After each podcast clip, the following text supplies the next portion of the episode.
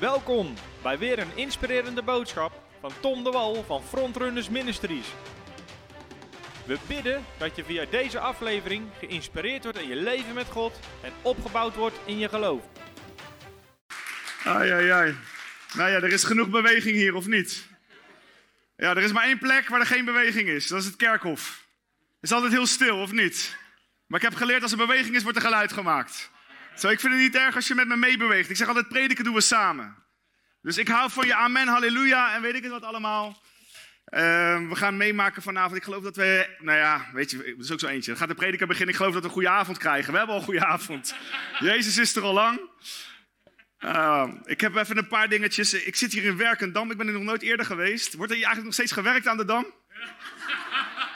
Of is, er, of is, die, of is die dam al doorbroken? Want ik leer in mijn Bijbel dat het dam doorbroken moet worden.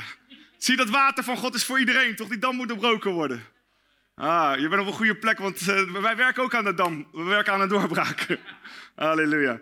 Alright, voordat ik met jullie even uh, inga wat ik wil delen. Ik heb, uh, we hebben een paar boeken meegenomen. Um, ja, dit was echt een bevalling voor mij van twee jaar. Dit was voornamelijk autobiografisch. Ik heb een boek geschreven dat heet Van de Droom naar de Troon.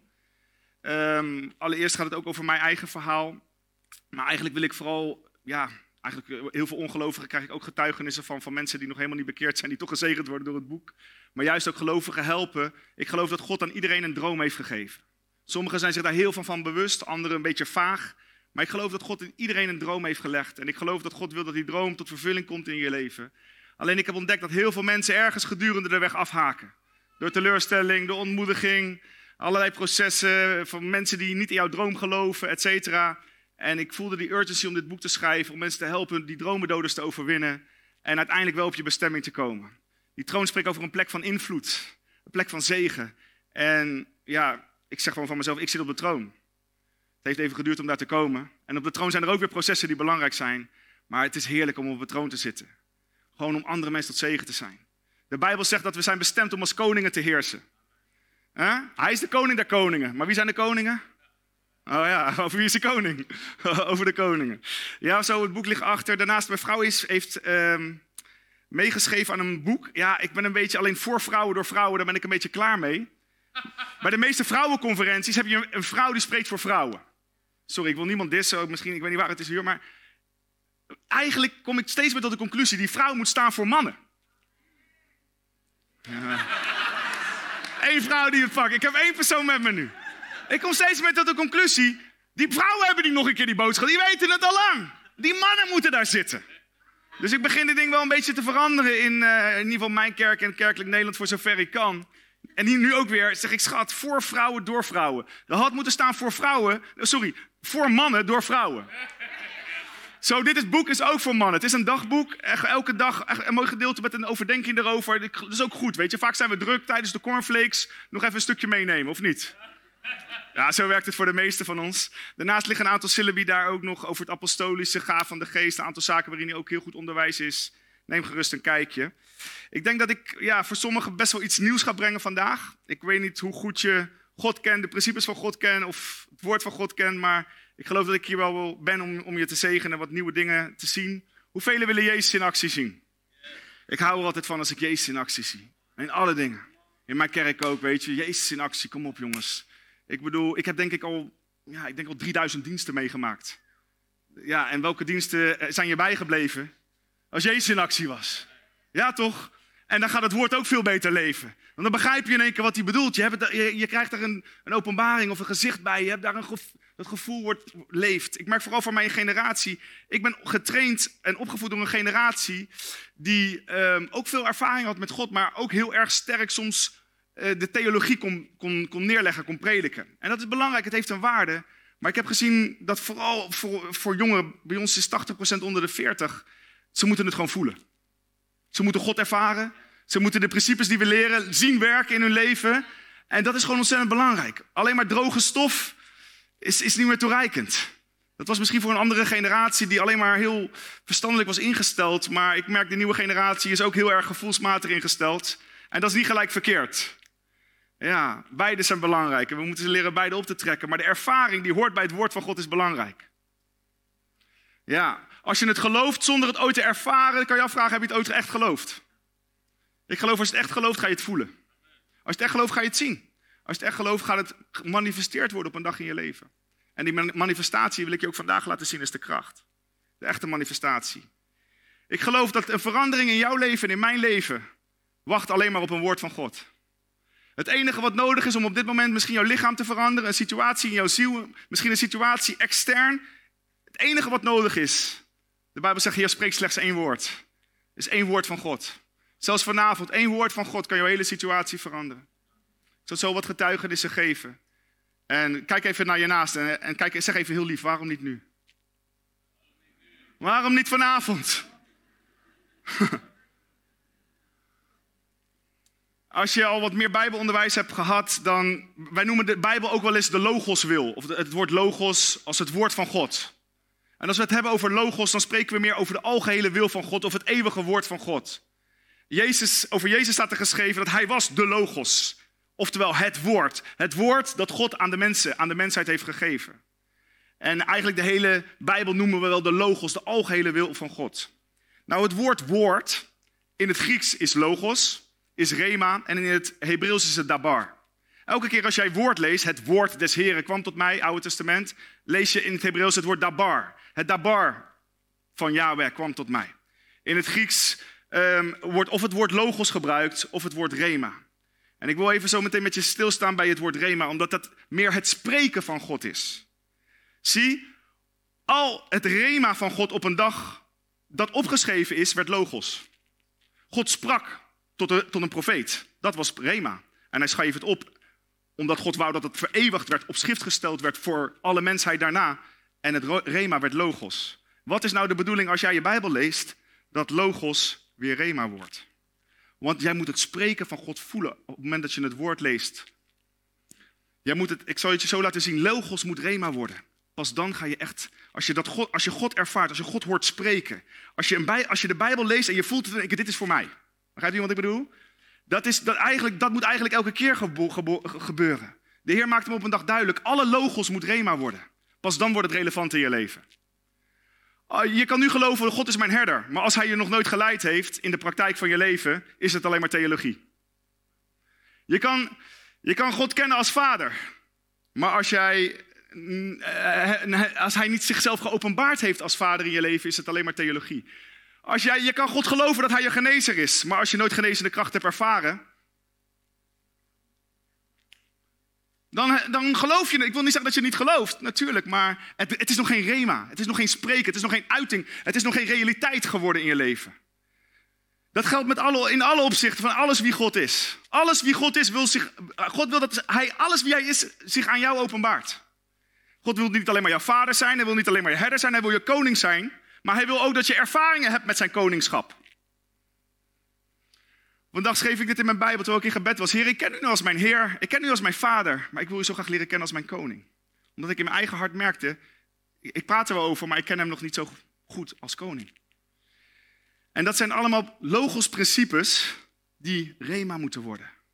Nou ja, hoe gebeurt dat? Ik wil daar even met je over nadenken vandaag. Rema is afgeleid van het Griekse woord spreken. Zie je, dus dat zijn ook woorden, maar dat zijn woorden die gesproken worden. Elke keer als God tot jou spreekt, is dat rema. Ik moet je heel eerlijk zeggen, mijn hele leven en mijn bediening is wat het is tot en met vandaag door rema-woorden van God. Voor mij is rema, het is mijn leven.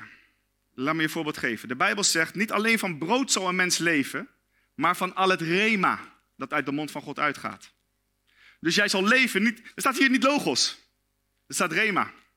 Je zal leven van al het rema. Ander voorbeeld, Romeinen 10, bekende tekst. Het, zo is geloof door het horen en het horen van het rema van God. Er staat niet logos, er staat rema. Het is eigenlijk hetzelfde, het zijn beide woorden van God. Zowel logos als rema. Alleen rema is het spreken nu. Rema maakt logos nu. En dat nu is zo ontzettend belangrijk. Ik geloof altijd in het nu. Ook in het nu spreken van God. Onze God is niet alleen maar een God van het verleden. Hij is de God van nu. En daarvoor, daarvoor is Rema. En de Heilige Geest uiteraard is de bron van Rema die tot je wil spreken. Nou, dit, dit eh, is wat Derek Prins zei. Ik kwam dit laatst tegen, dit is mooi. We weten dat de Bijbel zegt, de letter maakt dood, maar de geest maakt levend. Zonder de Heilige Geest kan er geen rema zijn. Dit is wat hij zegt. In de Bijbel wordt het logos, de totale raad van God, tot mijn beschikking gesteld. Maar logos is te groot en te complex voor mij om helemaal te begrijpen of in zijn totaliteit op te nemen in één moment. Toch? Rema is de wijze waarop de Heilige Geest een deel van het logos uit de eeuwigheid doet neerdalen en die in contact brengt met de tijd en met de menselijke ervaring. Mm. Rema is dat deel van het totale logos dat op een zeker moment in de tijd op mijn bijzondere situatie of nood van toepassing is. Door Rema wordt logos op mijn leven toegepast en wordt het logos een specifieke en persoonlijke ervaring. En dan pas gaat het leven. Nou, ik wil je eigenlijk niet eens over spreken, het is meer bijbelschool. ik wil je brengen tot het punt om iets te ontvangen van God vandaag. En ik, maar ik wil met je spreken over dit woord dabar en in het bijzonder in het Hebreeuws het woord shalak dabar. Als God een woord naar jou stuurt, een boodschap, een woord, een gedachte, ehm, dat jij in, in je intuïtie ontvangt. Onder het Oude Testament was dat alleen voorbehouden aan de profeten. Maar onder het Nieuwe Testament vanwege Jezus kruis en opstanding is dat nu spreken van God, is rema voor jou en mij. De Bijbel zegt eigenlijk net zoals we brood tot ons nemen, dus eigenlijk bedoelt elke dag. Ik weet niet van jou, maar als jij een relatie hebt met God, is het eigenlijk de bedoeling dat je God hoort elke dag. Dat is eigenlijk de bedoeling. Ik zal je maar erg leven, het is niet reëel. Ik heb wel momenten dat het elke dag sterk is en soms elke dag meerdere keren. En dat het echt God is. En daar kan ik heel bijzonder over getuigen. Ehm, en ik heb ook perioden dat het maandenlang de hemel van koper lijkt. Ben ik ook eerlijk. Maar er zijn vele momenten dat het een stroom is van de stem van God. Een openbaring van de stem van God. En als kind van God is dat, dat, dat laat je leven. Dat doet je leven. En daardoor leer je Jezus ook pas echt kennen. Nou, het woord shalak in het Hebreeuws betekent zenden. Maar het betekent ook aanstellen. Het woord, wordt, het woord wordt ook gebruikt voor een speer of een missaal, een, een raket. Shalak. Het betekent ook wel uitschieten om te groeien. Eigenlijk wordt een shalak dabar, een gezonde woord, is eigenlijk. Weet je, ik geloof dat God alles doet met een plan. Alles met een intentie. En een shalak dabar is dus een, is dus een woord van God dat hij met een intentie naar jou stuurt. Met de bedoeling om daar iets uit te laten voortkomen. De Bijbel leert dat Gods woord is een zaad dat gezaaid moet worden in het hart. Zie, dit is geen boek vol regels. Dit is een zak vol zaad. En eh, zo, Gods woord is een zak vol zaad dat gezaaid moet worden in het hart. En als het gezaaid wordt in het hart, dan gaat dat zaad doen waarvoor het zaad is bestemd. Daarnaast is Gods woord ook als een pijl. Dus de shalak dabar kant. Dit is, dit is het woord dat gewoon naar jou toe wordt gezonden om iets te doorbreken in je natuurlijke situatie. Zie, het is een bovennatuurlijk woord dat iets doorbreekt in je natuurlijke situatie. Het maakt niet uit wat de nood is of de omstandigheden, maar dat woord dat doorbreekt iets in het natuurlijke. Zie daarom zijn wij van nature bovennatuurlijke wezens als christenen. En wat wij ontvangen in onze intuïtie is de stem van God, is het nu spreken van God, is het rema van God, is het, zend, is het is een gezonde woord van God. En, en het is dan aan ons om dat te transformeren naar het natuurlijke.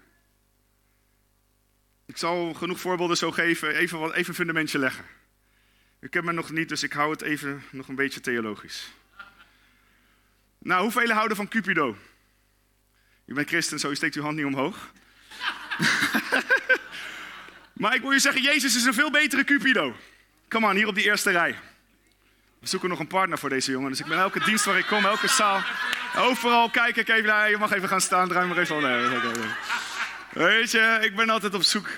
Maar, maar, maar, maar, maar eigenlijk, Jezus, die schiet ook zo zijn woord in harten van mensen om dingen tot stand te brengen. Als jij bidt, Heer, zend mij een partner. Ja, je kan ook zeggen bidden tot Cupido, maar Cupidootje. Maar ik bid liever tot Jezus. Halleluja. Hey. Wat Jezus dan doet, is die, die, die, die, stuurt een pijltje in het hart van een vrouw. Of als je vrouw bent in het hart van een man. Toch? Want jij gelooft toch later dat je je vrouw van God hebt ontvangen? Oké, wie heeft er geschoten? ah, ja, ja, ja. Maar God is intentional. Ja?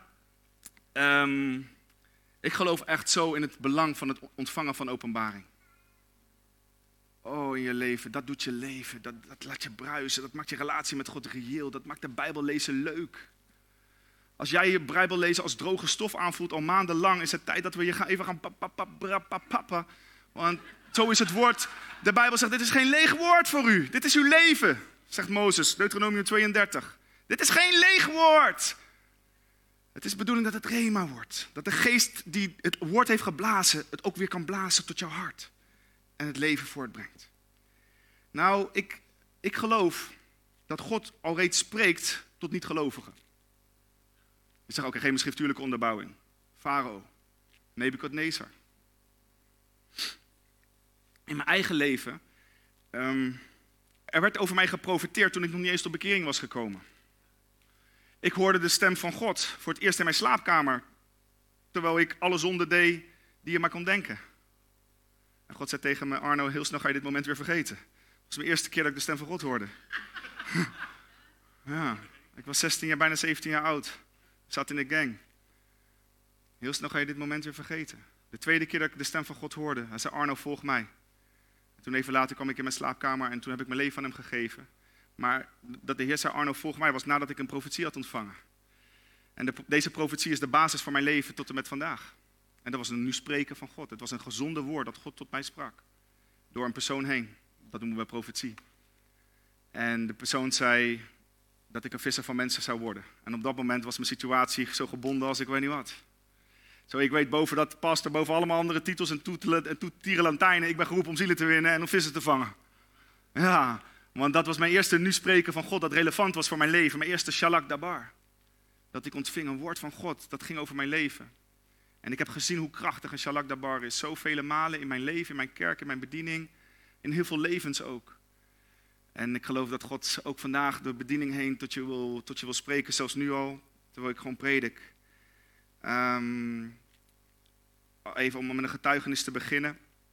Ik was, uh, dit was 4,5 jaar geleden in januari 2015. Ik zat in mijn keukentafel thuis.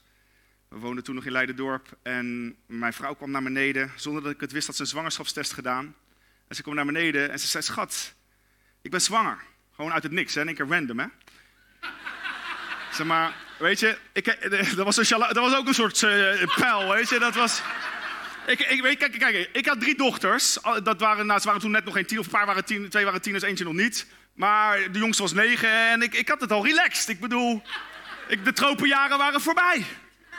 Ik bedoel, die 180 uur werkweek plus drie kinderen, dat kende ik nou. En ik had eigenlijk een beetje rust. Mijn financiën was goed. Ik had een mooi huis, drie gewoon slaapkamers voor hun. Ik had een, een hele mooie Ford C-Max die automatisch parkeerde. Alles was goed. Ik hoefde, weet je, de auto was goed, de huis was goed. Mijn relatie met mijn vrouw was goed. Liefde maken was goed. Alles was goed. En toen kwam ze in één keer naar beneden met zo'n shockgolf. Ik bedoel, ik ben redelijk profetisch, maar dit zag ik niet aankomen. ja, ik krijg wel vaak dat ik allerlei woorden en inzichten en openbaringen krijg van mensen. Maar ja, soms je eigen leven soms anders, hè. Schat, ik ben zwanger. Nou ja, dus ik zal heel eerlijk zijn, ik reageerde niet zo enthousiast. Mijn kinderen hebben het helaas een paar keer meegemaakt, omdat we ook miskraam hebben gehad. En zegt, pap, je moet wat anders reageren. Maar ja, dat dingen kan je niet, ik kan niet instuderen. Weet je, ik weet wat er allemaal bij komt kijken. 200.000 euro verder als ze 18 zijn. en dat is alleen nog maar het geld. Nu ook, elke, elke keer als we bidstond hebben, zit ik weer op een of andere informatieavond van school. Dingen te horen die ik al lang weet, maar alleen maar om mijn dochter, weet je, gewoon het gevoel te geven. Hé hey, schat, ik uh, ben er voor je. Nou, mijn vrouw die had dat gezegd en ik zeg je heel eerlijk, twee maanden lang dacht ik, oh man, jongens, hoe moet ik dit doen? Ander huis, andere auto, weet je, ja, allemaal weer gevolgen. Plus, ik dacht, ja, heb ik straks vier dochters, want je moet voorstellen, mijn, ik ben een pastor en mijn vriend Jerry Mendes zoon heeft vier dochters, mijn vriend Edgar Holder heeft vijf dochters, dus ik dacht, het is het lot van een voorganger om dochters te hebben. Gewoon dat, dat helpt ons het vrouwelijke wat meer te begrijpen of zo. Weet je? Ik had een of andere gedachte daarbij. Ik had, ja, ik had een of ander gevoel daarbij gecreëerd voor mezelf om het maar te rechtvaardigen of zo. Um, dit was in januari. Het was in april. En in april was uh, een keertje, hij is volgens mij maar één keer ooit bij ons gepredikt. David de Vos, uh, nou, je kent hem, jonge evangelist, was daar aan het prediken. En wat een mooie dienst. Uh, had een mooi woord. En aan het eind van de dienst, terwijl hij gewoon een algemeen gebed bad, zie ik mijn vrouw huilen. ja, gebeurt wel eens vaker, maar ik weet niet waarom. Dus ik ga naar haar toe en zeg, schat, wat is er? Ik dacht, misschien schaak door het woord, misschien ervaart ze iets bijzonders. Ze zegt, schat, God spreekt net tegen mij dat we een zoon krijgen. En dat hij hetzelfde werk gaat doen als hij. Evangelist. En nou, mijn vrouw, af en toe krijgt ze wel openbaringen, maar zij is niet, eh, ik bedoel, voor mij ga je dit nog wel vaker horen, maar zij is wel helemaal niet echt van dat uh, zeg maar. dus ik weet als zij dat zegt, is voor mij betrouwbaar. Is voor mij echt, want ik ken haar heel goed. En de volgende dag gingen we naar de Echo, die toevallig, toevallig om die afspraak. En inderdaad, ik zie wat hangen. Dus ja, dus ik moest echt gaan wennen. Ik krijg een zoon. Ja, mijn volgende gedachte, kan ik dat wel? You know, I know how to deal with girls. Ik weet hoe ik met meisjes moet dealen. Maar jongens, weet je, ja, dat was een gedachte gewoon. Kan ik dat wel? Zo, ik had een paar maanden, ik ben God dankbaar voor zijn openbaring om aan het idee te wennen. En soms is het ook mooi als God je wat openbaart. Soms voor vele jaren daarna. Hè? Voor mij is het later geen struggle wie mij gaat opvolgen of zo in mijn bediening. Ik bedoel dat God toch geopenbaard voor zijn geboorte. Maar ja, de dag van de bevalling moet komen. Um, kwam niet natuurlijk. Twee waren over tijd, dus we moesten opgewekt worden. We waren in het ziekenhuis in Leidendorp. Oranje ziekenhuis. En um, nou ja, het duurde wat langer. Uiteindelijk 24 uur later. De eerste dochter was 48 uur later. Ik heb respect gekregen voor vrouwen trouwens, dus uh, laat me dat alvast duidelijk maken. Maar meer dan 24 uur later um, kon uiteindelijk geperst worden. Alleen de, uh, zeg je, de navelkoord, hoe zeg je dat? De navelstreng was buiten de baarmoeder gekomen en platgedrukt door het hoofdje. En er was in één keer een acute noodsituatie gekomen waarbij ja, ik zit daar in één keer. In één keer waren alle noodsituaties. Alles was nood. En we moesten rennen over de gang, door de lift heen naar de operatiekamer toe. In één keer is het zo'n film dat je wel eens in die, die ziekenhuisprogramma's CTR. Alleen nu was ik er zelf live deel van. En ik wist niet dat mijn zoontje al was overleden in de baarmoeder. Maar ja, het was gewoon noodsituatie voor ons. We moesten gewoon rennen, zo snel mogelijk de operatiekamer in. Uiteindelijk komen we in de operatiekamer. Ik ren mee. Nee meneer, u mag hier niet naar binnen. Het was één grote paniek, chaos, niemand stond klaar. En door een heel klein raampje mocht ik kijken naar wat daar gebeurde. Ik was niet genoeg besmet en ontsmet en weet ik het wat allemaal. Dus ik keek door het raampje en ik zie hoe een witte, helemaal witte baby uit de buik wordt getrokken. En mijn vrouw was onder complete narcose gelijk gebracht. En, en plotseling werd die baby door iemand binnengedragen in een kamertje waar ik lag. En die werd voor me op een tafel gelegd, maar er was niemand daar nog die klaar stond. Nou, ik moet weten, als voorganger heb ik twee dode baby's begraven. Daarvoor. En families in mijn kerk begeleid. En ik, ik moet je zeggen, er is niks zo bizars als het zien van een dode baby. Dat gaat tegen alles in wat jij, bedoel, dit is zo, ik hoop dat niemand dit ooit meemaakt, maar dit is zo bizar om te zien. En dan had ik dat al twee keer meegemaakt. Ik had die families begeleid als pastor door het hele moeilijke rouwproces te komen van hun doodgeboren baby. En hier sta ik, afgascoren nul, baby ligt levensloos. En terwijl ik daar sta, herinner ik mij de Shalak Dabar die God tegen mijn vrouw heeft gesproken. Dus ik wil je vandaag laten zien waar we het over hebben, is voor mij geen speelgoed. Die openbaringen van God zijn wezenlijk belangrijk in alle facetten van je leven. En ik herinner me daar dat God had gezegd: Je krijgt een zoon en hij gaat een prediker worden. En ik, er is één ding wat een prediker doet: die leeft en die pruilt. Maar ik zie hem nu liggen, dit is mijn situatie. Maar ik, ik geloofde het woord dat God gesproken had tot mijn vrouw. En ik zei: Jamie, hij zou laten Jamie heten. Ik zei: Jamie, in de naam van Jezus Christus, je zal leven. Ik zal je heel eerlijk zeggen: het gebeurde niet gelijk uh, la minuut. Ik heb trouwens twee keer opwekking uit de dood meegemaakt. Dit was de tweede keer. Allebei waren het dode baby's. Uh, maar die andere was in mijn bediening, dan is het toch anders. Dit is als het persoonlijk is, want ik moet je zeggen, de adrenaline ging gierde door mijn lichaam. Maar ik herinnerde mij de Shalak Dabar die God gezonden had tegen mijn, aan mijn vrouw. En terwijl ik daar stond, even later kwamen de anesthesist, kinderarts, alle, al die gasten. En ik zei tegen hen, komt goed, hij gaat leven. Ze keken me echt aan van, die vader begrijpt, niet, uh, begrijpt de situatie niet. ik zeg, kom goed. Drie minuten later, James, zijn ogen open, en keer komt er een wat rozere kleur. En ik zal je eerlijk zeggen, tien dagen daarna was het nog ellende. Hij moest naar het academisch ziekenhuis. Hij kreeg 40 slangen. Hij werd in de koeling gebracht, want ze waren bang voor de brain damage. Maar het was goed. Ik zei, het is, al lang goed. Ik zei tegen de dokter, het is goed, ik wil mee naar huis nemen, het is goed. Nee, nee, nee, de protocollen, nou ja, dan zit je in allemaal, in allemaal medische dingen. Oké, geef ons maar over, want ik wist dat het is goed. Laat het medici maar bewijzen dat het goed is. Nou, we hebben nu een, nou, een gezondere baby. Het is nu een kleuter, hij is vier jaar oud. Gezonder dan dit ga je hem niet kennen. Hij zit net... Twee weken geleden, hij was jarig maandag. Twee weken geleden was de eerste dag op school. We hadden, gisteren had mijn vrouw een gesprek met de juf. De juf zegt, ja, hij is wel heel erg bij de hand. Ik zeg, ja, logisch, hij wordt een evangelist. maar ik wil je zeggen, weet je, ik, ik kan over de grootheid van God hierover getuigen. Maar wat echt belangrijk is, als God tot je spreekt, dat je die woorden vasthoudt in je hart, want op een dag zal je ze nodig hebben. En dat je ook in geloof accepteert wat God tot je spreekt. Soms, soms, sometimes it does not make sense. Weet je, op dat moment, soms God spreekt iets en dat begrijp je niet gelijk altijd. Maar als het echt God is, komt dat wel. hoef je niet gelijk overal aan iedereen te vertellen. Niet iedereen hoeft te denken dat je koekoek bent. Laat het gewoon nog even je relatie met God. Zeg, hier, laat me zien. Voor wanneer is dit? Wanneer, wanneer komt dit uit? Hoe zit dit? Ja, halleluja. Zie, als je vandaag ziek bent. Ik geloof echt zo sterk in genezing. Ik heb veel te veel gezien. Maar de Bijbel zegt, hij zond zijn woord en genas hen en deed hen aan de groeven ontkomen. Shalak dabar. Hij zond zijn woord. Hij gaf een sent word, een opdrachtwoord, een gezonde woord. Weet je, als, nogmaals, als God je situatie wil veranderen, als je de genezing nodig hebt, het enige wat je nodig hebt is te horen een rema-woord van God. Want God zendt zijn woord en geneest hem. De kracht is in het woord. Zie, de hele schepping is geschapen door een woord. En God zei en er was. En God zei en er was. En God spreekt in jouw leven en er is. Tom getuigde net heel kort hoe we eindelijk een gebouw hebben gevonden na een zoektocht van jarenlang. En rond mijn verjaardag, heel vaak spreekt God op een of andere manier ook vaak rond mijn verjaardag. Ik ben jarig 1 augustus. Eh, ik was in Turkije en de Heer zei tegen me: Arno, het wordt een machtig jaar. Vol uitdagingen en luister goed naar mij. En vanaf het moment dat de Heer daarover had gesproken, was gewoon rust. Dat komt goed. het is best wel stress hoor, als je met een kerk met inclusief kinderen 800 man en je hebt geen gebouw. Maar als God spreekt, geeft dat rust. Want je weet, God heeft, weet je, natuurlijk, we, moeten ten alle tijden vertrouwen in de Heer. Maar een rema-woord van God geeft jou, ja, weet je, het helpt jou te rusten in de logoswoord. Het is gewoon een extra hulp, laat me het anders zeggen. Maar ik zeg je wel heerlijk lekker extra. Want als God spreekt, acht jaar geleden hadden we ook geen gebouw als kerk. En de Heer zei tegen me, Arno, je bent mijn Isaac. De komende maanden heb je handen tekort om de zegen op te vangen. Nou, ik had veel gepredikt over Isaac. Hij was een erfgenaam.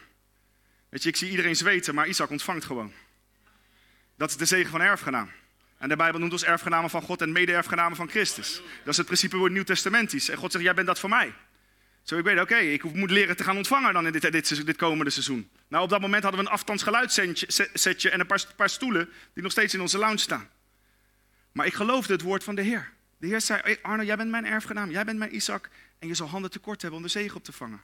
Paar weken daarna, de ene belletje naar de andere. Iedereen begon, het gebouw, het gebouw waar we nu zitten tot met volgende maand, kwam in één keer op ons pad. We kregen de sleutels, we kregen allemaal stoelen, tafels, geld. En ik zat maar zo aan, aan de lijn met allemaal mensen en ik had handen tekort om de zegen op te vangen. Maar ik wil je zeggen, als God tot je spreekt, beter geloof je het woord. Het is een leerproces. Vertrouw God. Als hij een woord tot je geeft, of een tekst wordt uitgelegd voor hoe God ook maar spreekt. Misschien een gezicht, een visioen, een droom. Maakt niet uit. Als het echt van God is, geloof het woord. Geloof het woord. Toen ik heel jong in de bediening was, sprak God al reeds tegen me: Arno, op een dag zal je voor koning en presidenten staan. Ik was jong in de bediening. Ik, had nog nooit gepredikt. Wel gepraat, maar niet gepredikt. Ik kwam tot bekering, ik was 20 jaar oud. En, eh, en, maar ik heb het woord geloofd. Nou, tot en met vandaag, ik heb nog niet voor koning en presidenten gestaan, maar wel voor gouverneurs en andere figuren. Ik heb meegemaakt hoe gouverneurs, die staan over 16 miljoen mensen, gewoon neerknielen voor mij. Of ik alsjeblieft voor hen wil bidden en over hen wil profiteren. En ik weet, die rest komt wel. Maar ik heb geleerd, geloof het woord dat God tot je spreekt. En je hebt nodig om te horen, want je zal niet leven van brood alleen. Maar van al het woord dat uit de mond van God uitgaat. Man shall not live by bread alone, but by every word that proceeds from the mouth of the Lord. Halleluja, halle. Ja, van elk woord, van elk rema dat, dat voortkomt. Zie, zie, in het woord, dat, als een, weet je wat het verschil is tussen het geschreven en gesproken woord? Een gesproken woord heeft adem in zich. Eigenlijk adem nodig om te spreken. Toch? Nog een keer, een gesproken woord heeft adem nodig die dat woord draagt. Oeh, De woorden die ik tot je spreek, die worden gedragen door mijn adem. Zo is het met de gesprekken van God. Die worden gedragen, de adem is de, is de is de geest. Die worden gedragen door de, die komt vanuit zijn geest tot jouw geest. God spreekt ook nooit tot je ziel, hij spreekt niet tot je verstand, hij spreekt tot je geest. En vervolgens in jouw verstand eh, om te gaan begrijpen wat God dan bedoeld heeft. Maar je ontvangt het woord van God altijd in je intuïtie. Als God tot je spreekt, ontvang je dat niet in je verstand. We lezen de Bijbel met ons verstand, maar vervolgens moeten we in ons hart ons openzetten dat, dat, het, dat het geest wordt. Heel veel mensen begrijpen dit niet. Het echt voor de Bijbelschool lang, je moet, heb ik een paar dagen nodig om dit, om dit verschil uit te leggen. Maar dit is heel belangrijk.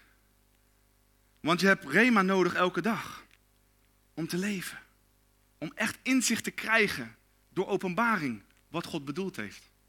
En wat God wil zeggen. En wat God door de Bijbelboeken zelfs heen wil zeggen. En wat God daardoorheen tot jou wil zeggen. Want ook daarom heb je de geest nodig. God communiceert altijd van geest tot geest. Jij aanbidt ook van geest tot geest. Jij bidt zelfs van geest tot geest. Al die zielse gebeden, daar kunnen we weinig mee. ja, het is altijd van geest tot geest. En daarin moeten we leren opereren en daarin moeten we leren Gods stem te verstaan. Nou, hoeveel kennen het verhaal van deze Syrische generaal Naaman? Als ik die naam roep, wat zeg je wat? Heel kort, want ik wil je het principe van een gezonde woord uitleggen. Naaman, die was ziek, hij was melaats en iemand zei tegen hem, weet je, beter ga je, er is nog een profeet in Israël en hij kan je genezen. Het eerste wat hij, hoe hij reageerde, maar er zijn toch rivieren hier genoeg, er zijn toch profeten hier genoeg, er zijn toch kwakzalvers hier genoeg, er zijn toch occulte mensen hier genoeg, er zijn toch van die rijke mensen, even strijken en het is weg. Maar dit meisje, nee, nee, nee, deze, deze man wordt echt bijzonder door God gebruikt. Nou, hij liet zich een beetje overhalen, hij komt uiteindelijk bij de koning en de koning verwijst hem naar Elisa. Hij komt bij Elisa aan en Elisa zegt tegen hem, baat je zeven keer in de Jordaan en je zal genezen. Dit was een gezonde woord. Maar heel veel mensen hebben geen inzicht en hij had ook geen inzicht in een gezonde woord. Ik, heb, ik ben opgegroeid onder een genezingsbediening. Ik heb mijn pastor vroeger dingen horen zeggen waarvan ik zag in de ogen van de mensen die het hoorden, dat ga ik echt niet doen. Een zweedoek op iemand leggen in zieke thuis. Allerlei, allerlei dingen meegemaakt. Hoe de ontvangers soms reageren is prachtig. Dat is goud. Wat camera's hebben soms, daarom in diensten. Maar dat is niet op de prediker gericht, op de mensen. Kijk, ik zou, ik zou wat camera's op jullie gericht willen hebben. Maar ja, Naaman was ook zo iemand. Zeven keer baden in je... Hij zegt, het eerste wat hij zei, er zijn toch rivieren in Syrië? Er zijn toch rivieren in Aaron, waarom moet ik naar de Jordaan? En dan weer, hij wordt overtuigd, doe nou maar wat die profeet zegt. En op het moment dat hij het gezonde woord, het shalak dabar, gehoorzaamt, na zeven keer hij staat op uit het water en de Bijbel zegt zijn huid was als een pasgeboren baby. Ander voorbeeld. De Bijbel zegt hier over een hoofdman, een chief van de, van de Romeinse soldaten. Zijn, zijn knecht, de Bijbel zegt, hij was verlamd en met zeer ernstige pijn thuis. Deze hoofdman, die gaat naar Jezus toe. En hij komt in de buurt van Jezus. En hij, en hij zegt, Jezus, mijn, hij vertelt het verhaal, mijn knecht is zeer verlamd. Nou hoor dan, Jezus zegt, zal ik met je meegaan? Nou, wat had jij gereageerd? Als de meester tegen jou zegt, zal ik met u meegaan? Oh, uw vrouw ligt ziek thuis. En de meester zegt, die, en je weet dat hij allemaal genezingen heeft gedaan. Je hebt al gehoord van allemaal getuigenissen wat hij heeft gedaan. En de meester zegt tegen u, zal ik met u meegaan? Nou, 99,9% van de mensen, die had hem niet eens verder laten praten. Die had zijn hand gepakt en die had met hem. Zo net als Jairus, zeg maar. Gewoon geen discussie. Natuurlijk, meester. En je was al gaan lopen. Maar deze mannen zei: nee, nee, nee, nee. Heer, ik geloof, als spreek slechts een woord en mijn knecht zal gezond zijn. Ik bedoel, wij geloven zo in, die, in de oplegging van handen. Ik bedoel, ik, heb al, ik denk dat ik tienduizenden mensen ondertussen de handen op heb gelegd. Ik doe dat nu ook niet altijd meer hoor. Ik doe het bijna nooit. Ja, mijn team bidt heel veel en zo. En af en toe doe ik dat wel als ik dat voel. Of ervaar, maar ik, ik, ik ga niet meer standaard iedereen de handen opleggen. Alleen als ik weet dat er wat gaat gebeuren.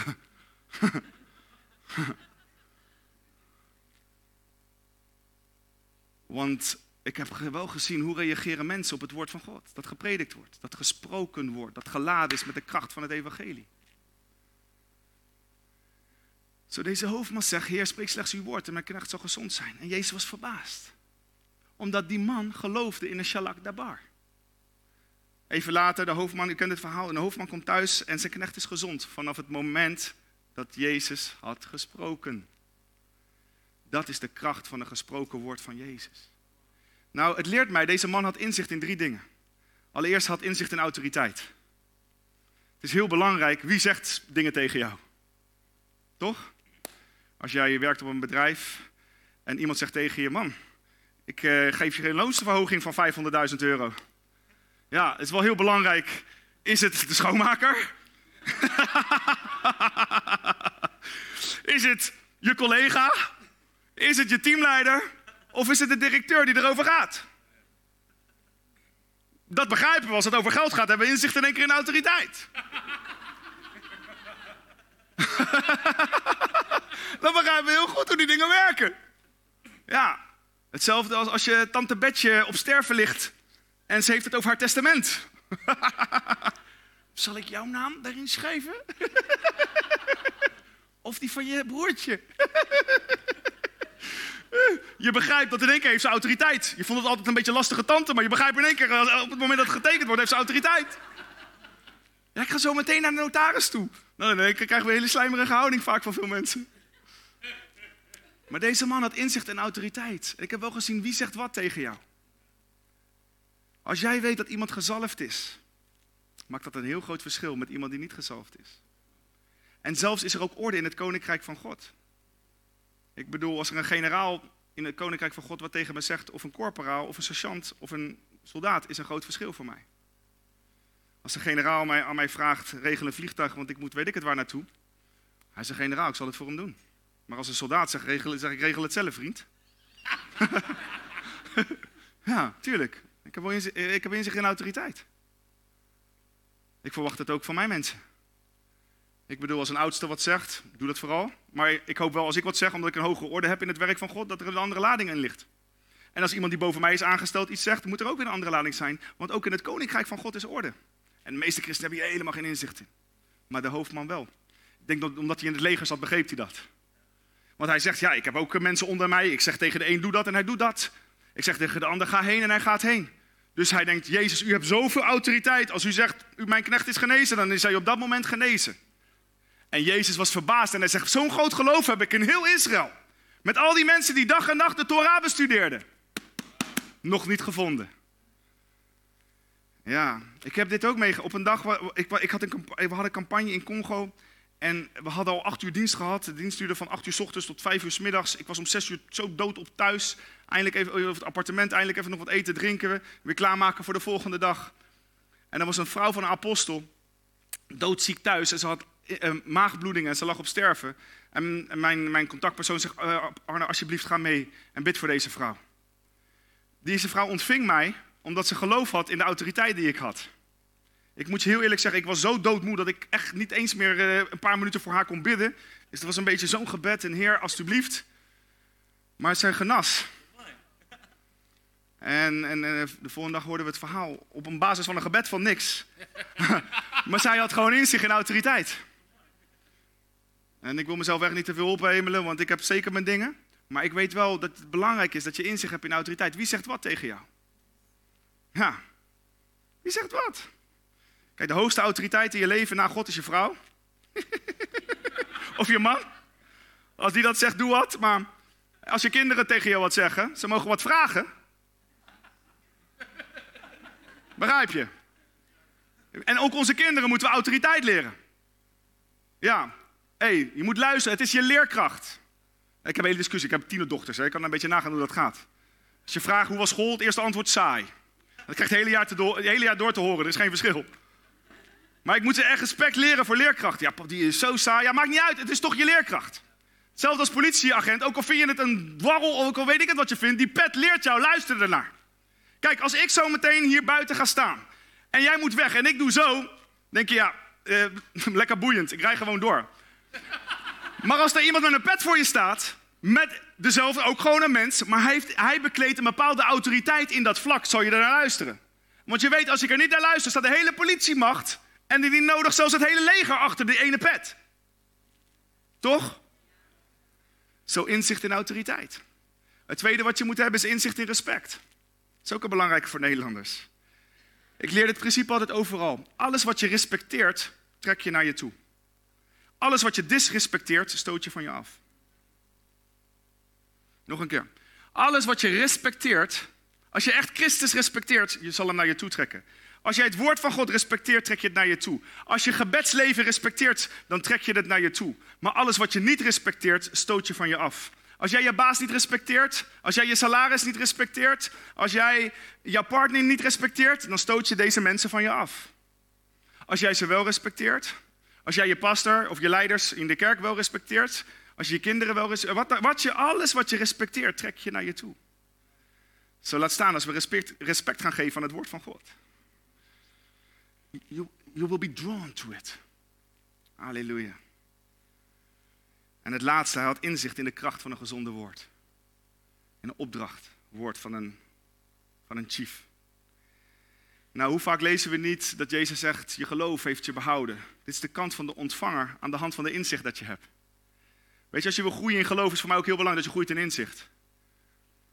Autoriteit, respect en in het woord. Het laatste wat ik je mee wil nemen, om even te helpen op een punt tot van verwachting te komen. Er is een gezonde woord. En als dat gepaard gaat met verwachting, komt een encounter, ik kom daar een ontmoeting. Zie, jouw geest is een baarmoeder. Dat wacht om bevrucht te worden door zaad van het woord van God. We zeggen, oh, je gaat nu al wel diep. Simpel. In het natuurlijke begrijp je dit. Als een vrouw zwanger mag worden, laat me het even heel simpel zetten. Wat er nodig is, is de zaad van een man. Vervolgens is die persoon, als zaadcel en ei zal samenkomen en er vindt bevruchting plaats, negen maanden in verwachting. In verwachting van wat? Van dat zaad. Dat uitgegroeid is na negen maanden tot een baby. En als het voldragen is, geopenbaard wordt aan deze wereld. Nou, als het waar is dat het woord van God een zaad is dat gezaaid moet worden in jouw geest, in jouw hart. Ik geloof dit, als jouw hart geopend is om het woord van God te ontvangen, open houding, een open hart naar het woord van God, dan komt dat zaad binnen in jouw hart, er komt zaad binnen in jouw geest. Op dat moment wordt het bevrucht. Het woord van God komt samen met het hart van een mens. Zie, het woord van God is als een belofte, zijn beloftes. Wat God in je leven wil gaan doen. Rema woorden, op basis van het logos woord, waar hij je mee wil zegenen, welke plan, welke richting hij je op, wat hij wil gaan doen in jouw leven. Hoe hij wil voorzien, et cetera. Zo, die beloftes ontvang je in je hart.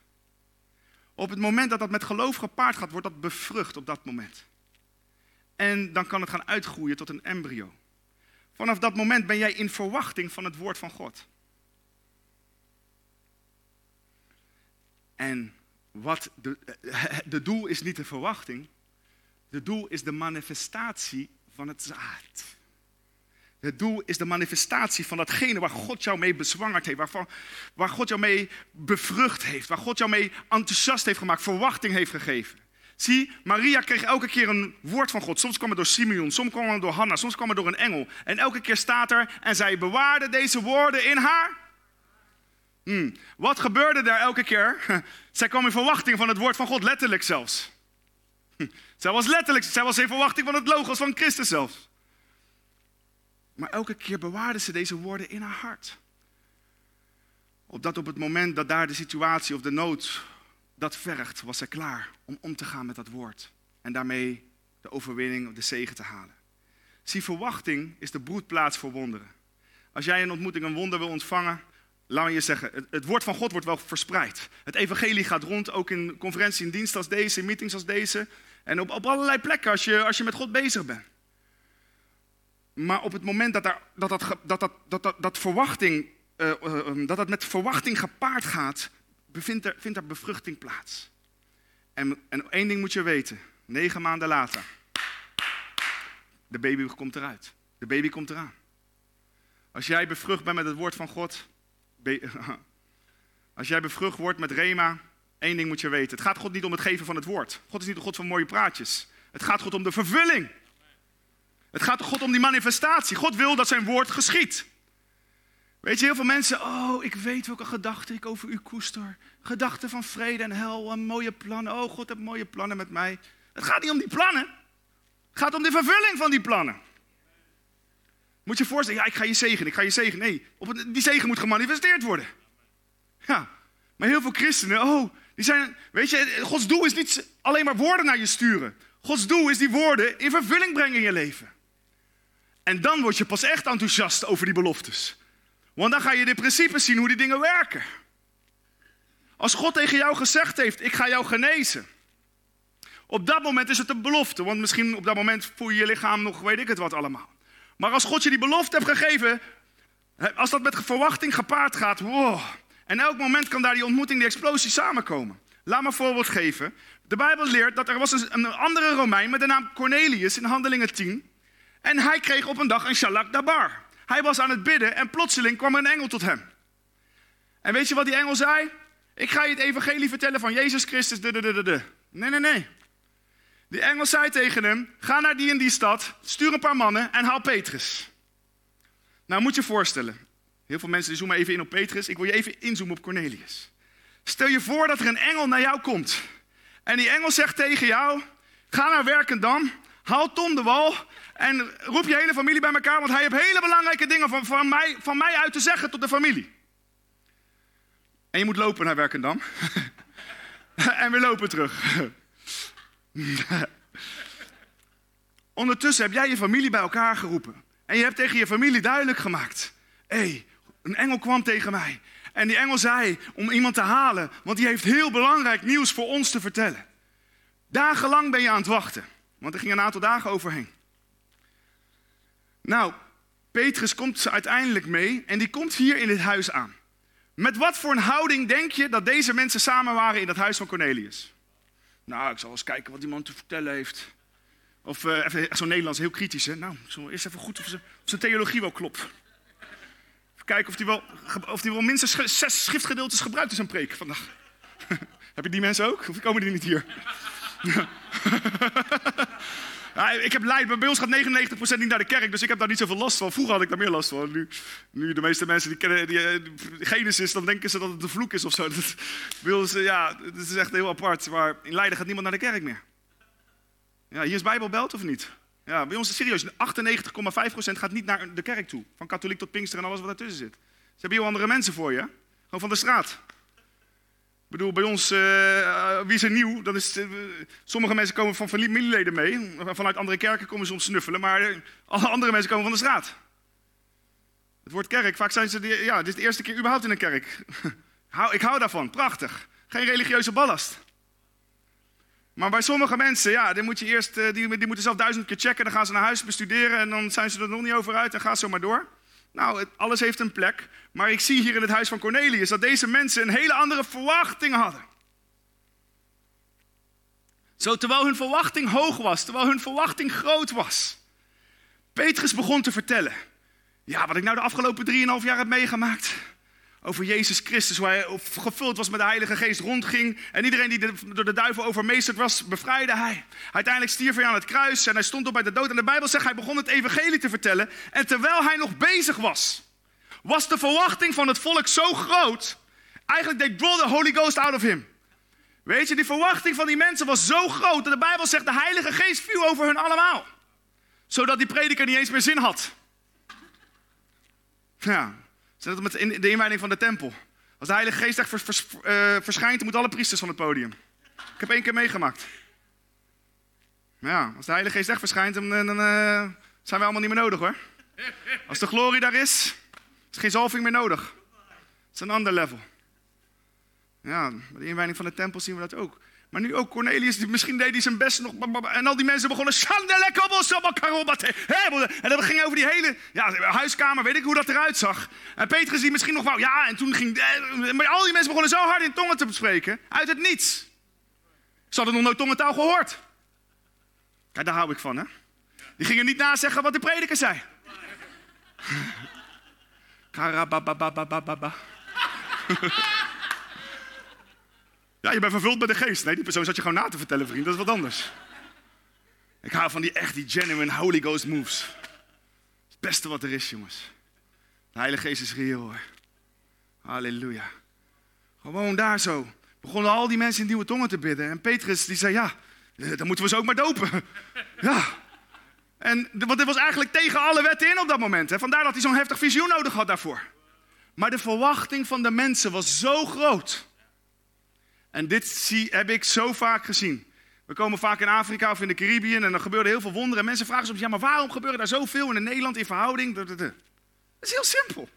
Omdat hun verwachting gewoon vele malen groter is. En wij denken, nou, ik zou eerst nog, of ik, ik moet toch eerst, of heb ik wel genoeg gebeden? En weet je, we zitten allemaal met die. Je hebt nooit genoeg gebeden. Je ontvangt ook niet op basis van jouw gebed. Je ontvangt op basis van de genade die Jezus heeft klaargelegd voor jou aan het kruis. Dat is het mooiste woord van de Bijbel, joh, genade. Genade laat je al langer bidden hoor. Maar de, maar de toegang tot God is door genade. De toegang is vanwege het kruis.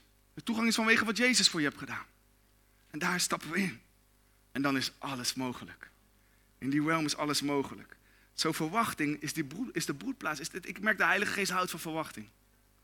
Ook vanavond, ik weet niet wat je nodig hebt, maar de Heilige Geest houdt van verwachting. En vervolgens zie ik een overflow, een, een spil van, over van Gods kracht, van de geest van God vanwege verwachting. En ik moet je heel eerlijk zeggen, dit is ook gewoon de realiteit van wat we zien vandaag de dag. Halleluja. Weet je, er zit iets bijzonders in getuigenissen, wat gewoon geloof bouwt. En wat God doet in het leven van Arno en bij mensen hier wil hij in jouw leven doen. Weet je, de Bijbel zegt van de bloedvloeiende vrouw, ze had van Jezus gehoord. Ze hoorde getuigenissen van vrienden. Eh, misschien zeg jij, er is voor mij nog niet gebeden. We willen vanavond iedereen die gebed nodig heeft. Ze zegt, hey, ik heb echt een rema nodig vanwege mijn situatie. We willen zo meteen voor je bidden. We hebben een gebedsteam. Kom zo meteen gewoon naar voren. Want we willen iedereen gezegend naar huis sturen. Amen.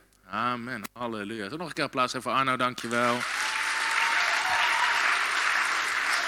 Laten we onze handen even uitstrekken naar Arno. Want we zegenen hem. We zegenen zijn bediening. Heer, we zegenen de kerk, de gemeente die die leidt, Heer. Heer, en ik bid dat de omgeving waar ze zitten, van Leiden, Leiden dorp, Heer. Zegen het met uw kracht. Laat het regenen met uw geest, Heer. Heer, dat het om zal draaien. Dat 98% wel naar de kerk zal gaan. Heer, we bidden het gebed van Jabes over hen uit. Geef ze invloed, geef ze grondgebied, zegen ze. Doe alle pijn van ze weg, maar zegen ze en maak ze groot. Laat ze een stem zijn in die hele regio. Heer, we bidden dat u duizenden, duizenden toe zal voegen aan de gemeente daar. We bidden dat u hem zegent, zijn vrouw zegent, zijn gezin zegent in Jezus' naam. En we bidden een honderdvoudige oogst. Jezus zegt, mensen die achter hebben gelaten voor het koninkrijk van mij, zullen honderdvoudig oogsten. En dan bid ik dat je opnieuw niet genoeg handen zal hebben om de zegen te ontvangen. In de naam van Jezus. Amen. Halleluja. Halleluja. Ja, je mag, je mag wel, natuurlijk. Preek nummer twee. Het is even iets om, want dit weet u nu niet, niet van Tom. Maar weet je wat ik mooi vind? We kennen elkaar, nou, de liefde is net een beetje begonnen, we leren elkaar wat kennen. Hij was laatst bij ons voor de eerste keer in juni of zo, was het begin juni of zo ergens, zoiets. Nou, normaal, normaal geven we altijd gastspreker een bepaald gift, een bepaald bedrag. Uh, aantal honderden euro's, uh, soms 500, soms halen we een offer op en dan is het heel wat meer. En, en in plaats van, uh, uiteindelijk hebben we hem wel gezegend, maar voordat ik het wist had hij gewoon een gift van 5000 euro gegeven aan onze kerk voor ons nieuwe gebouw. Dat was nog geloof, want er was ook nog helemaal niks hè. Nou, dat was toen op dat moment nog helemaal niks. Voor iemand die me nauwelijks kent, die, waarvan we net een beetje de liefde beginnen te bloeien. En te, ja, zo is het. En, en, ten, en ten derde, en dit, ik hou hiervan. Gewoon voordat we hem überhaupt hebben kunnen zegenen, heeft hij ons al gezegend. hey, ja, ja. En onthoud, onthoud, onthoud dit. Action speak louder than words. We kunnen zeggen, oh God zegen je broeder. Maar als iemand dit doet, hey, zet er iets, iets vrij voor ons hoor. Dus bedankt nog voor dat. graag gedaan. Amen. Ik geloof in hun werk en. Halleluja. Je wil een zegen zijn. Amen. Amen. Je mag nog even met me meegaan naar Psalm 112. Ik wil er nog heel kort iets over delen. Dus pak je Bijbel, ga mee naar Psalm 112. Deze psalm is tot mij gesproken en ik, ik hoop dat hij ook tot jou zal spreken als het hier ook over gaat. Vorig jaar op de Faith Conference, in heel veel kerken wordt niks gezegd over offers, zegen. En vorig jaar op de Faith Conference begonnen we korte sessies hierover te delen. En heel veel mensen kwamen naar me toe om me te bedanken. Van joh, bedankt dat je... Nooit iemand heeft ons hier iets over verteld. En, en we krijgen wel vaker te horen. Jullie zijn een van de weinigen in Nederland die hierover spreken. En dus ook deze keer willen we kort uh, gewoon iets meegeven om in je geest als het gaat om dit onderwerp. En heel veel mensen kennen de tekst in 2 Korinthe 9 over zaaien en oogsten, toch? En Paulus haalt op een gegeven moment aan, zegt hij, zoals geschreven staat, dan haalt hij aan Psalm 112. Als je met Engels leest, is het nog veel krachtiger, maar die wil ik even lezen met je. Daar staat, welzalig de man die de Heere vreest, dus die ontzag heeft voor God. Die grote vreugde vindt in zijn geboden. Oké, wie is dat hier? Steek even je hand op. Heb je ontzag voor God? Vind je vreugde in zijn woord? Ja? Als het goed is, helemaal naar de preek van Pastor Arno. Dan heb je helemaal vreugde in zijn woord. Zijn nageslacht zal machtig zijn op aarde. En het geslacht van de oprechte zal gezegend worden. De Engelse vertaling zegt: His children shall be successful everywhere, and an entire generation of godly people will be blessed. Wauw, dat is van de man die God vreest. Dat is van de vrouw die God vreest. En dan staat er dit: in, in zijn huis zal zijn bezit en rijkdom. Staat dat er? Het wordt steeds stiller. Staat dat er? Zijn gerechtigheid houdt voor eeuwig stand. En net wat Paulus aanhaalt. Voor de oprechte gaat het licht op in de duisternis. Hij is genadig, barmhartig en rechtvaardig. Vrijgevig, zegt de Engelse Bijbel. Goed gaat het met de man die zich ontfermt en uitleent. En hij behartigt zijn zaken volgens het recht. Voorzeker, hij zal voor eeuwig niet wankelen en de rechtvaardige zal eeuwig in gedachtenis blijven. Hij zal voor geen kwaad gerucht vrezen. Zijn hart is standvastig. Hij vertrouwt op de Heer. Zijn hart wordt ondersteund. Zal niet bevreesd, bevreesd zijn totdat hij de val van zijn tegenstanders ziet. Dan staat er dit. Hij deelt mild uit. Hij geeft vrijelijk. Hij geeft aan de armen. Zijn gerechtigheid houdt voor eeuwig stand. Zijn horen zal met eer opgeheven worden. En nou dit. De goddeloze zal het zien en boos worden. Knarse tanden zal hij wegteren. Wat de goddeloze verlangen zal vergaan. Paulus haalt deze tekst aan in het Nieuwe Testament. En het spreekt over de rechtvaardige. Wie is er hier rechtvaardig verklaard? Amen. We moeten ons denken gaan u. Want Paulus zegt, in het huis van de rechtvaardige zal bezit en rijkdom zijn. Amen. Ben jij rechtvaardig? Wat zal er in jouw huis zijn? Dat kan harder. Wat zal er in jouw huis zijn? Kijk. Weet je, Nederland zegt, nee, weet je wel. We vragen geen rijkdom, we dragen ons kruis alsof het tegenoverstellingen zijn. Je kan je kruis dragen, de wil van God doen en rijkdom hebben en een zegen zijn voor de wereld om je heen. We moeten stoppen met dat soort liedjes zingen. Ik zing het niet mee. We vragen, ik vraag rijkdom en ik draag mijn kruis. Het is Bijbels Jabes, Bad en Kronieken. Heer, ik bid dat u mij zegent, mijn gebied uitbreidt. En God gaf hem wat hij vroeg. De mensen in het oude en de psalmen staat: Heere, zend ons voorspoed, opdat we een zegen zijn. En wij zingen liedjes, we vragen geen rijkdom. We dragen ons kruis. Het is religie wat mensen arm houdt. Het is religie wat mensen arm houdt. En de Bijbel zegt, de rechtvaardige zal een zegen zijn. Een zegen zijn. En daarom, ik, ik heb niet gevraagd aan pastor Arno of dit wilde delen. Ik, maar, weet je, ik heb mijn gedachten veranderd. Ik wil een zegen zijn. Ik wil een zegen zijn. Heel veel keer wachten tot ze gezegend worden. Weet je, en sommige mensen proberen ze. Die willen geen zegen zijn. Als ze een zegen kunnen zijn, als het offer opgaat wordt, zijn ze weg. Weet je, dat was hun moment om een zegen te zijn. Hup, ze zijn weg. Maar ik heb op een gegeven moment gewoon besloten, ik wil een zegen zijn. Dus toen ik bij Pastor Arno kwam en ik hoorde zijn verhaal. Het kon een, de vergoeding, de offer kon, ik wilde een zegen zijn. Ik wilde hun in een nieuwe kerk zien. Weet je, ik baalde dat ik hem niet 10 miljoen kon geven. Zeg, hier, bouw een kerk.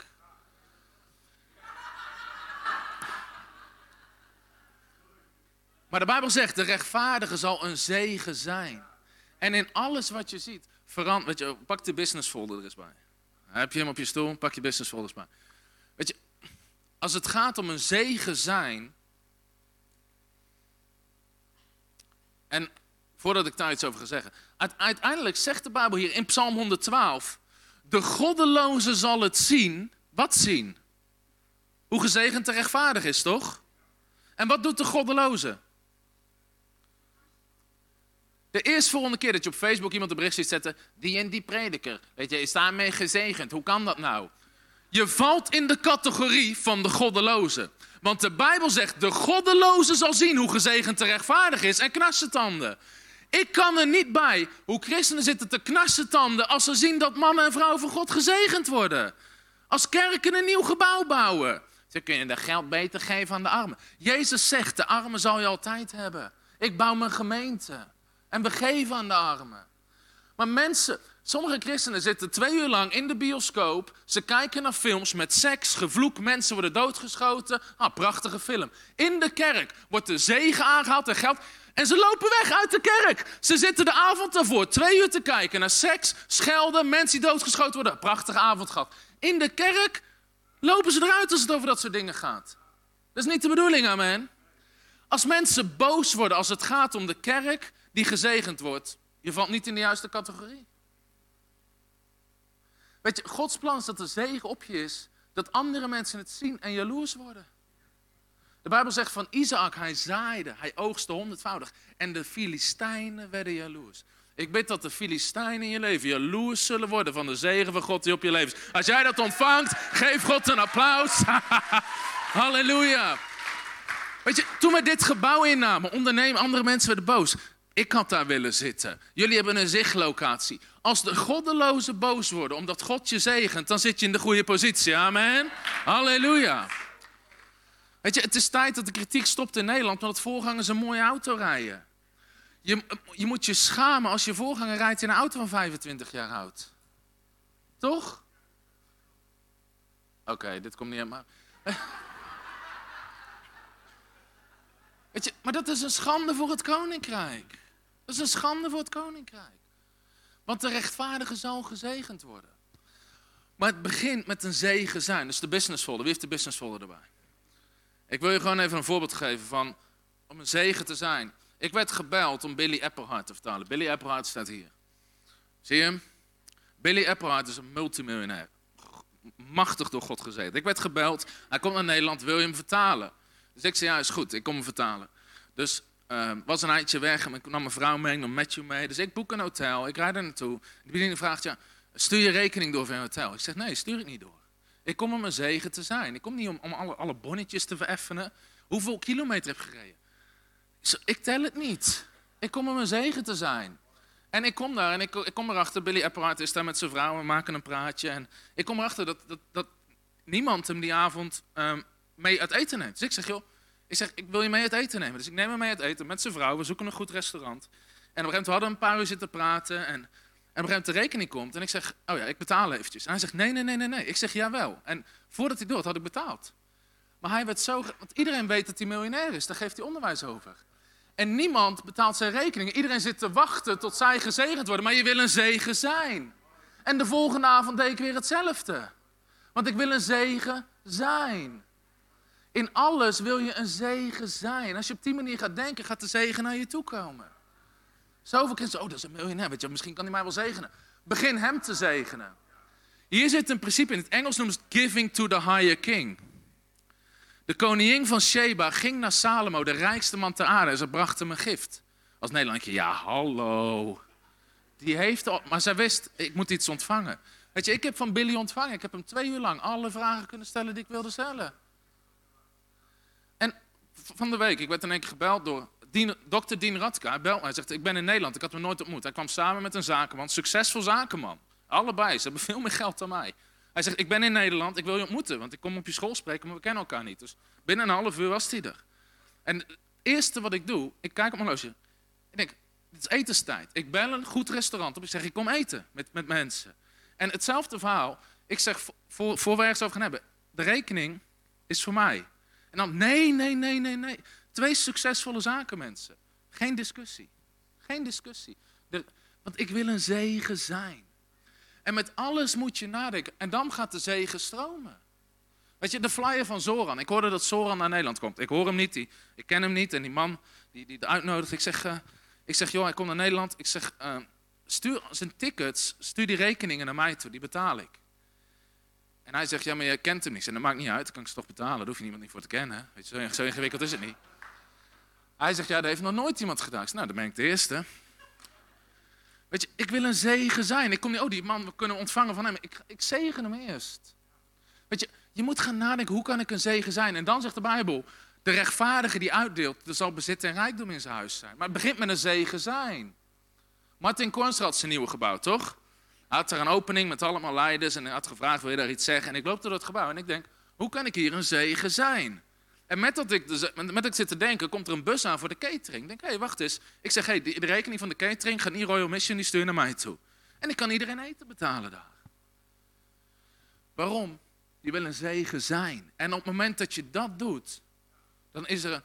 God is geïnteresseerd in mensen die de zegen willen doorgeven. Want de Bijbel zegt in 2 Korinthe 9 vers 6, God geeft zaad aan de zaaier. Als jij een zaaier bent, zal de zegen nooit ophouden. En die man die vroeg met die tickets, hij vroeg, waarom doe je dat? En ik zei, nou, als ik tickets saai, wat ga ik oogsten? Vliegtickets. En die heb ik heel hard nodig, want ik vlieg over de hele wereld met evangelie te prediken. Letterlijk, aankomende zaterdag vlieg ik met kort, volgende week zaterdag, niet morgen, vlieg ik met kort naar Amerika. En iemand belt ons en die zegt, ik betaal je ticket, ik betaal je hotel, ik betaal alles. Wie wil dat soort zegeningen? Maar je moet eerst een zegen zijn. Weet je, betaal eerst iemand anders zijn tickets. Het is een andere manier van denken. En op het moment dat je dat gaat doen, gaat God je zegenen. Want God weet dat je hart er niet aan vastzit. God weet dat je hart er niet aan vastzit. En de Bijbel zegt in Spreuken 11, vers 24, er zijn mensen die veel weggeven en ze worden alleen maar rijker. En er zijn mensen die meer houden dan rechtvaardig is en uiteindelijk hebben ze gebrek. Uiteindelijk hebben ze gebrek. Op het moment dat je je denken verandert, hoe kan ik een zegen zijn, gaan ook je situatie veranderen. Dus pas op dat je niet valt in de categorie van de goddelozen. die boos worden daarom. Ik snap echt niet waarom mensen boos worden daarom. Het, weet je, mensen heel de week gaan naar de sportschool, kosten geld, telefoonmoment kosten geld, ze kijken tv, kosten geld, halen Chinees, kosten geld. En in de kerk, zelfs onze tickets zijn gratis. Gewoon reactie op Facebook. Gelukkig zijn ze gratis en vragen ze geen geld. Weet je, diezelfde mensen gaan naar voetbal ding, betalen, betalen 80 euro voor een kaartje, maakt ze niks uit. In de kerk, weet je, we moeten ons denken veranderen. Op het moment dat jij een zegen bent, blijft de zegen maar naar je toestromen. Blijft de zegen maar naar je toestromen. Amen. Je wil een zegen zijn. Je wil een zegen zijn. En dat is gewoon dat je je zaad bewust zaait. En daarin moeten we ons denken veranderen. De Bijbel zegt, een offer is heilig voor de Heer. Dit is geen conferentie waarvan eh, iedere stoel waar je op zit is ongeveer, kost ongeveer 15 euro. Dan zijn we uit de onkosten. En ehm, je moet bedenken, iedere kop koffie die je drinkt kost ongeveer 20 cent. En, ehm, dus als je ongeveer dan uh, 10 euro, 15 euro geeft en 20 cent, dan zijn we uit de kosten. Offers zijn nooit om uit de kosten te komen. Een offer is heilig voor de Heer. De Bijbel zegt in Spreuken 3 vers 9, eer God met je bezit. God zegt nergens, geef een offer zodat de onkosten gedekt zijn. Hij zegt, eer mij met je bezit. Als iemand vandaag een miljoen zou geven, morgen halen we een offer op. Want het is jouw kans om God te eren. Daarom praten we nooit over hoeveel we nodig hebben. We praten nooit over hoeveel we nodig hebben. Want we, we geven mensen de kans om God te eren. En als je dat leert, is dit vaak je moment om gezegend te worden door te geven. En dat is een andere manier van denken. Je zal merken, als je, als je anders gaat denken, er zal geen eind zijn aan de zegen. Er zal geen eind zijn aan de zegen. Amen. Wil jij dat er geen eind is aan de zegen van God? Zegt, ik ontvang het. Amen. Halleluja. ik word hier altijd enthousiast van. Maar dit heeft mijn leven veranderd. Mensen die, mensen die mij dit geleerd hebben, heeft mijn leven veranderd. Ik heb je verteld over Bishop David Oyedepo in Afrika. Die man die bouwt een kerk van 18 miljoen mensen wereldwijd. Armste land ter wereld. Hij ene na het andere gebouw betaalt hij vanuit Afrika. Maar hij vertelde op een dag, hij vertelde dat er kwam een, er kwam een voorganger die hij kende, die was in Amerika wezen spreken. Die kwam in die tijd echt met een zak geld kwam die terug vanuit Amerika. Alle offers waren cash gegeven. En die voorganger zegt tegen hem, pak er maar uit wat je wil. En op die, op die leeftijd had hij nog niks. Hij zegt, ik wil niet weten, ik hoef niks van het geld. Ik wil weten, wat zijn de principes hoe je eraan komt? En dat had nog nooit iemand gevraagd. En die voorganger begon hem uit te leggen over zaaien en oogsten. Zaaien, alles wat je geeft is een zaad. Als jij een constante zaaier bent, zal je een constante oogsten zijn. Amen? En dat is wat de Bijbel ons erover leert. Dus ik wil je de gelegenheid geven, zometeen om je gift te geven. En als het gaat om impact, ik wil je vragen, als je nog geen partner bent van onze bediening, overweeg om partner te worden. Door maandelijkse donaties kunnen we steeds grotere dingen doen. Constant campagnes, mensen betalen, gebouwen, et cetera. En we willen echt partnerschap. Dus als je partner met ons, partneren wij met jou. Je krijgt al mijn boeken gratis, alles wat we uitbrengen is gratis. We doen profetische avonden. We willen echt samenwerken in het koninkrijk. Dus als je nog geen partner bent, wil ik je vragen om partner te worden. En dat kan je doen op de machtigingskaart. En we zijn gewoon een partnerbestand aan het opbouwen, dat we constant kunnen gaan, kunnen gaan. Ik zei gisteren, ik wilde naartoe dat je niet voor iedere campagne geld op hoeft te halen. Maar dat je gewoon kan gaan, en kan gaan, en kan gaan. Amen. Dat is het hart. Dus als je nog geen partner bent, wil ik je vragen om een partner te worden. En we staan in geloof van meer dan 500 extra partners. Omdat ik ervaar, er is zoveel te doen in Nederland. Weet je, ons probleem is, we hebben te veel werk. We willen te veel doen. We willen, weet je, willen ieder jaar meer conferenties. We willen hele genezingsconferenties gaan draaien. We willen campagnes doen. We willen evangelisatieactie in Nederland. Er is heel veel werk te doen. We hebben meer mensen nodig. En als je mee wil helpen door daarin te partneren, waarderen we dat ontzettend. Wil ik je vragen om het zo meteen in te vullen. En anders wil ik je vragen om gewoon voor een moment stil te zijn. En vraag gewoon eens aan God, Heer, waarmee mag ik u eren vanavond? Wat is in mijn hand wat ik los mag laten om u te eren? Wat geeft u eer? Want de Bijbel zegt, vereer de Heer met je bezit. dit is je moment om een zegen te zijn. Om een zegen. Maar durf los te laten wat God van je vraagt. En dan zegt, hé, hey, ik ontvang niks. Kies dan gewoon niet. Zeg, hé, hey, in mijn financiële situatie, niet iedereen zijn situatie is het hetzelfde. Maar in mijn financiële situatie is dit iets wat God eer brengt. Is dit iets wat, wat waarde vertegenwoordigt. Ik zat eraan te denken, Paulus schrijft naar de Filippenzen over partnerschap. De Filippenzen waren partners in het evangelie. Dus Paulus zegt, regelmatig zenden jullie maar geld. In die tijd was het niet zo dat Paulus achter hotmail ging zitten en een nieuwsbrief eruit stuurde. En mensen dachten, oh ja, ja, hij is weer een campagne in Efeze, laten we eens wat geven. Ze werden er niet aan herinnerd, ze kregen geen, ze kregen geen WhatsApps en niet, niet op in zijn Instagram-verhaal, weet je Hé hey jongens, doe nou campagne in Efeze. Als je wil geven, klik op het onderstaande rekeningnummer. Je kan betalen via Bitcoin, Apple Pay en WeTransfer, of weet ik hoe dat heet. Maar, maar de, de, via, via PayPal, blijkbaar hadden ze constant iemand die achter Paulus aan het aanreizen was met dat geld om hem te zoeken voor zijn volgende evangelisatieactie. Weet je, dan kwamen ze naar Efeze. Oh nee, hij is hier vorige week gestenigd, hij is weer verder. Oh, nou, huppakee, weer erachteraan, weet je wel. Maar de moeite die ze deden om een zegen te zijn voor het evangelie. Wauw, daar kunnen we iets van leren. Weet je, de moeite die ze deden om een zegen te zijn voor het evangelie. Hallo, Tom de Wol hier en bedankt dat je weer geluisterd hebt naar onze podcast. Ik bid dat het je geloof gebouwd heeft en je bemoedigd bent. Als je niet alleen een luisteraar van onze boodschap wil zijn, maar ook een verspreider daarvan, wil ik je uitnodigen om partner te worden van Frontrunners. Door jouw maandelijkse donatie help je ons om dit evangelie van Jezus Christus en het woord van God over heel de aarde te brengen.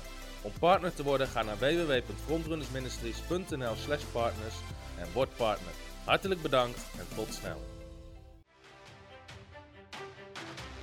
Heb je ook zo genoten van deze inspirerende boodschap van Tom de Wal? Abonneer je dan op deze podcast. Volg ons op Facebook en op Instagram en kijk op onze website frontrunnersministries.nl.